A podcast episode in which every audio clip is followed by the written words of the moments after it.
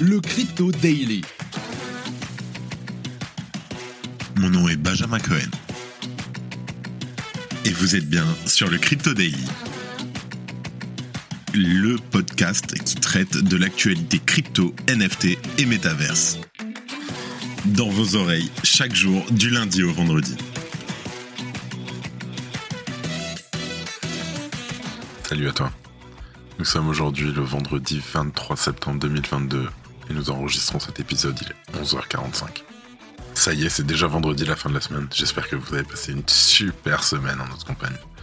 En tout cas, nous, comme d'habitude, on a kiffé. Allez, commençons.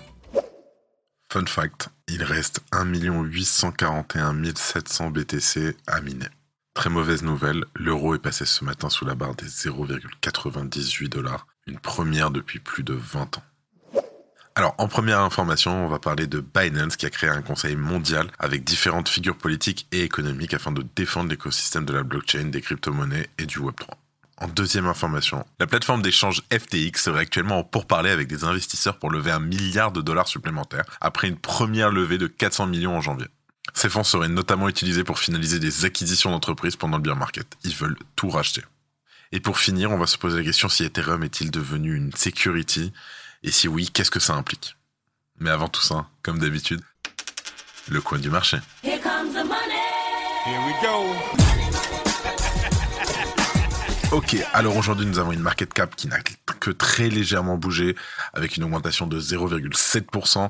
On se situe aux alentours des 935 milliards de dollars. Nous avons un Bitcoin inchangé dans les 19 000 dollars, avec une dominance de 39%, un Ethereum en légère hausse d'un peu moins de 2% qui s'échange aux alentours des 1300 dollars, avec une dominance en baisse depuis quelques jours quand même, à 17,25%, en baisse sur la semaine de plus de 10%. Nous avons le XRP qui continue sa flambée avec une hausse de 17% sur 24 heures qui s'échange aux alentours des 0,50 centimes avec une hausse magnifique de 50% sur les 7 derniers jours. Je vous en parlais hier, nous avons le Cardano qui a réussi son hard fork qui s'échange aux alentours des 0,45 centimes de dollars avec une augmentation légère de 1%. Nous avons le Solana qui s'échange aux alentours des 32 dollars et le Dodge aux alentours des 0,06 dollars en hausse de 3%. Allez, passons en news. Binance lance un conseil mondial du Web3. Changpeng Zhao, CZ, PDG et fondateur de Binance, a annoncé la création du Global Advisory Board, le GAB, qui peut être vu comme un conseil mondial en faveur du Web3. Ce conseil sera présidé par Max Bocuse, l'ancien ambassadeur des États-Unis en Chine, et verra à son bord d'autres personnes au CV tout aussi bien garnies. Nous pouvons par exemple citer le français Bruno Bézard, ex-directeur général des finances publiques et aujourd'hui associé chez KT Capital, ou encore Enrique de Campos Meireles, ex-président de la Banque centrale du Brésil. Au total, ce sont 11 personnes qui rejoignent le conseil mondial de Binance, chacun ayant occupé des postes politiques et ou économiques stratégiques. La mission du GAB sera d'orienter la régulation dans le bon sens, afin que celle-ci soit pertinente pour notre écosystème. Je cite, Nous assumons la responsabilité de guider l'industrie vers l'avant et de soutenir les régulateurs alors qu'ils cherchent à établir un cadre réglementaire et de conformité mondiale pour l'industrie. De bonnes régulations favoriseront une innovation technologique continue. Elles préserveront les propositions de valeurs fondamentales de la crypto en matière de liberté et d'autonomisation, tout en veillant à ce que les bons garde-fous soient en place pour assurer la protection des consommateurs. Ainsi, le GAB devra accompagner les différents gouvernements pour leur permettre d'établir un cadre réglementaire sain et propice à la croissance des technologies blockchain. Selon CZ et Binance, la création de cette assemblée est une nécessité, car nous serions à un tournant fatidique avec un écosystème aux portes de l'adoption de masse. Je cite, avec ce changement qui pointe clairement à l'horizon, le rôle de Binance en tant que leader de l'industrie doit être affiné et géré avec une expertise et une expérience croissante. Bien que nous ayons redoublé d'attention sur la conformité réglementaire et la transparence, nous voulons assurer que Binance appuie en permanence sur ses conseils stratégiques d'experts. On note alors que Sisi reconnaît qu'il est loin de tout savoir malgré son expérience et par conséquent il devient primordial que sa société s'appuie sur d'autres expertises plus complètes. Alors que Binance pouvait être pointé du doigt il y a un an, à l'été 2021, pour son manque de conformité, l'entreprise a su retourner la situation à son avantage en cette année. Désormais, celle-ci choisit de se placer en leader afin de défendre les crypto-monnaies sur l'échiquier économique mondial. Il sera donc intéressant de suivre l'évolution du poids politique qui sera acquis par la GAB dans les années à venir. Si tu aimes le daily, sache qu'une note et un commentaire nous aident énormément. Aussi, si tu ne veux rien rater de l'actualité, abonne-toi.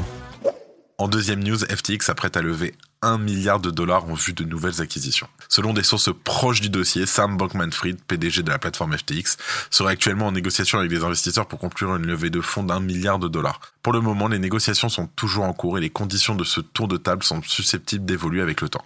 Si cette levée de fonds se vérifie, elle s'ajouterait aux 400 millions de dollars précédemment levés par le géant en janvier 2022.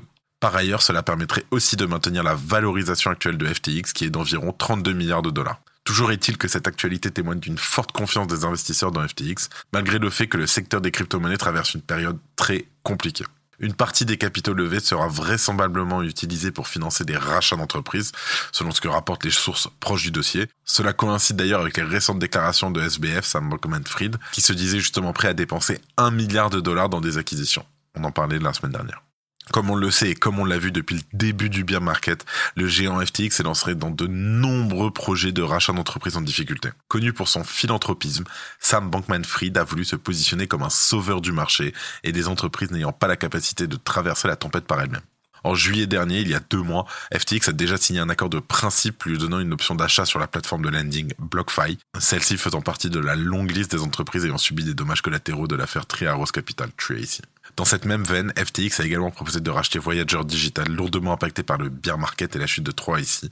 Et malgré s'être déclarée en faillite au début de l'été, la plateforme a décliné la proposition en raison de l'offre jugée trop basse. Par ailleurs, des rumeurs circulaient sur des discussions en vue d'un rachat de l'exchange sud-coréen BitHub, ainsi que de Hobay ou encore Robinhood. Celles-ci ont toutefois été démenties par la suite, mais bon. Bien que FTX soit resté muet face à ces rumeurs, il n'est pas impossible que d'autres opérations d'acquisition soient actuellement dans les tuyaux. Il en est même très probable. Et pour finir, dernière news qui va être légèrement plus longue, Ethereum est-il devenu une sécurité? Le président de la SEC, notre ami Gary Gensler, a déclaré que l'Ethereum pourrait bien passer le fameux test Howey. Il a tenu ses propos le 15 septembre, soit le même jour que le merge d'Ethereum. Alors, qu'est-ce que le test Howey C'est un simple test de trois ou quatre questions pour définir si un actif, crypto ou autre, est un contrat d'investissement. Il faut répondre au questionnement suivant.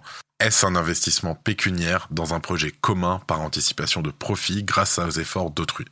Gary Gensler a lancé à des journalistes du Wall Street Journal, je cite, Permettre aux holders d'Ethereum de les stacker dans un node revient à anticiper des profits basés sur les efforts d'autrui. Alors que les mineurs de Proof of Work effectuent un travail démontrable, les stakeholders se contentent, eux, de placer leurs ETH en séquestre, les doigts de pied en éventail.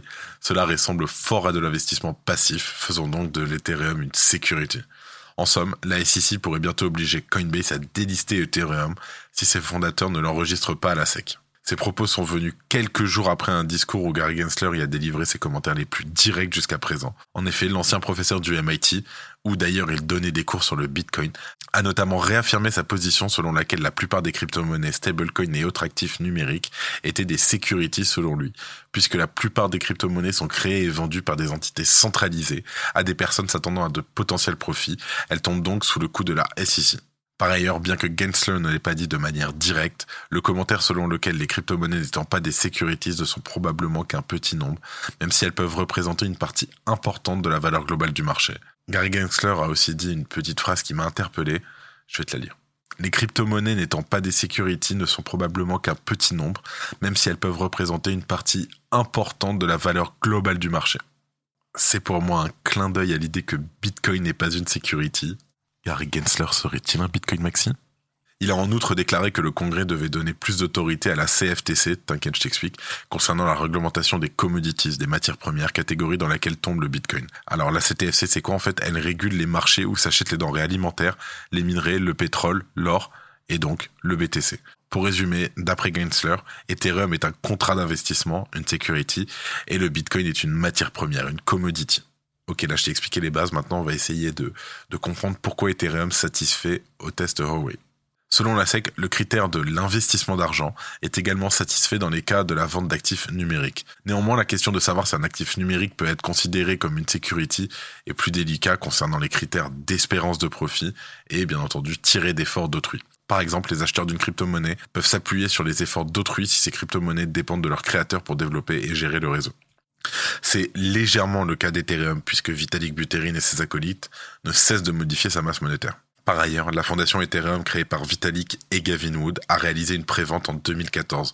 60 millions de TH furent vendus à quelques milliers d'initiés au prix de 0,30 centimes pièce et 10% des Ethereum ont également été versés gracieusement à la fondation Ethereum. N'oublions pas non plus que 10% supplémentaires ont été donnés à la poignée de développeurs ayant participé à la création d'Ethereum, dont Vitalik évidemment qui continue encore aujourd'hui d'influencer le protocole. Et là-dessus, rien à voir avec le Bitcoin qui fut offert au monde par un génie anonyme, Satoshi Nakamoto, qui lui a disparu au bout de deux ans lorsque le BTC ne valait même pas 30 centimes de dollars. Les critères sont également remplis si les créateurs prennent des mesures pour soutenir le prix de leur monnaie, par exemple en décidant d'en brûler une partie, ce qui est désormais le cas avec le POS d'Ethereum ou le burning d'une partie des frais de transaction. Bref, de gros nuages noirs s'amoncellent au-dessus de l'ultrason de monnaie, mais ce sera encore une fois malheureusement le Congrès américain qui tranchera la question. Fais attention. Et les actualités en bref, le gouvernement du Royaume-Uni s'investit énormément pour réprimer la cybercriminalité dans l'industrie crypto. Toutefois, il reste favorable aux crypto-monnaies comme on l'a vu, avec le nouvel exécutif conduit par Liz Truss, la nouvelle première ministre, a annoncé qu'elle ne ralentirait pas la marche vers la réglementation. Le gouvernement entend continuer à œuvrer pour faire du Royaume-Uni une référence dans le secteur crypto. On le sait, on en a parlé il y a quelques semaines. GitHub a banni le code de Tornado Cash de son site web quelques heures après l'interdiction du Trésor américain le mois dernier. La plateforme de partage de code a maintenant apparemment annulé son interdiction et le code de Tornado Cash est maintenant de nouveau disponible sur GitHub. La plus grande banque de Singapour, la DBS, a élargi l'accès à un service de trading crypto sur son échange numérique réservé à ses membres. Dans un communiqué publié vendredi, la banque a déclaré que ses clients fortunés choisissaient de plus en plus des voies d'investissement autonomes, d'où l'expansion. C'est tout pour aujourd'hui, c'est tout pour cette semaine. Ce fut de très loin notre meilleure semaine. Et bien sûr, merci à Simon et Oscar qui vous permettent d'avoir chaque jour un nouvel épisode du Crypto Daily. Je vous souhaite de passer un super week-end et moi je vous dis à lundi. C'était Benjamin pour le Crypto Daily. Merci et à très vite.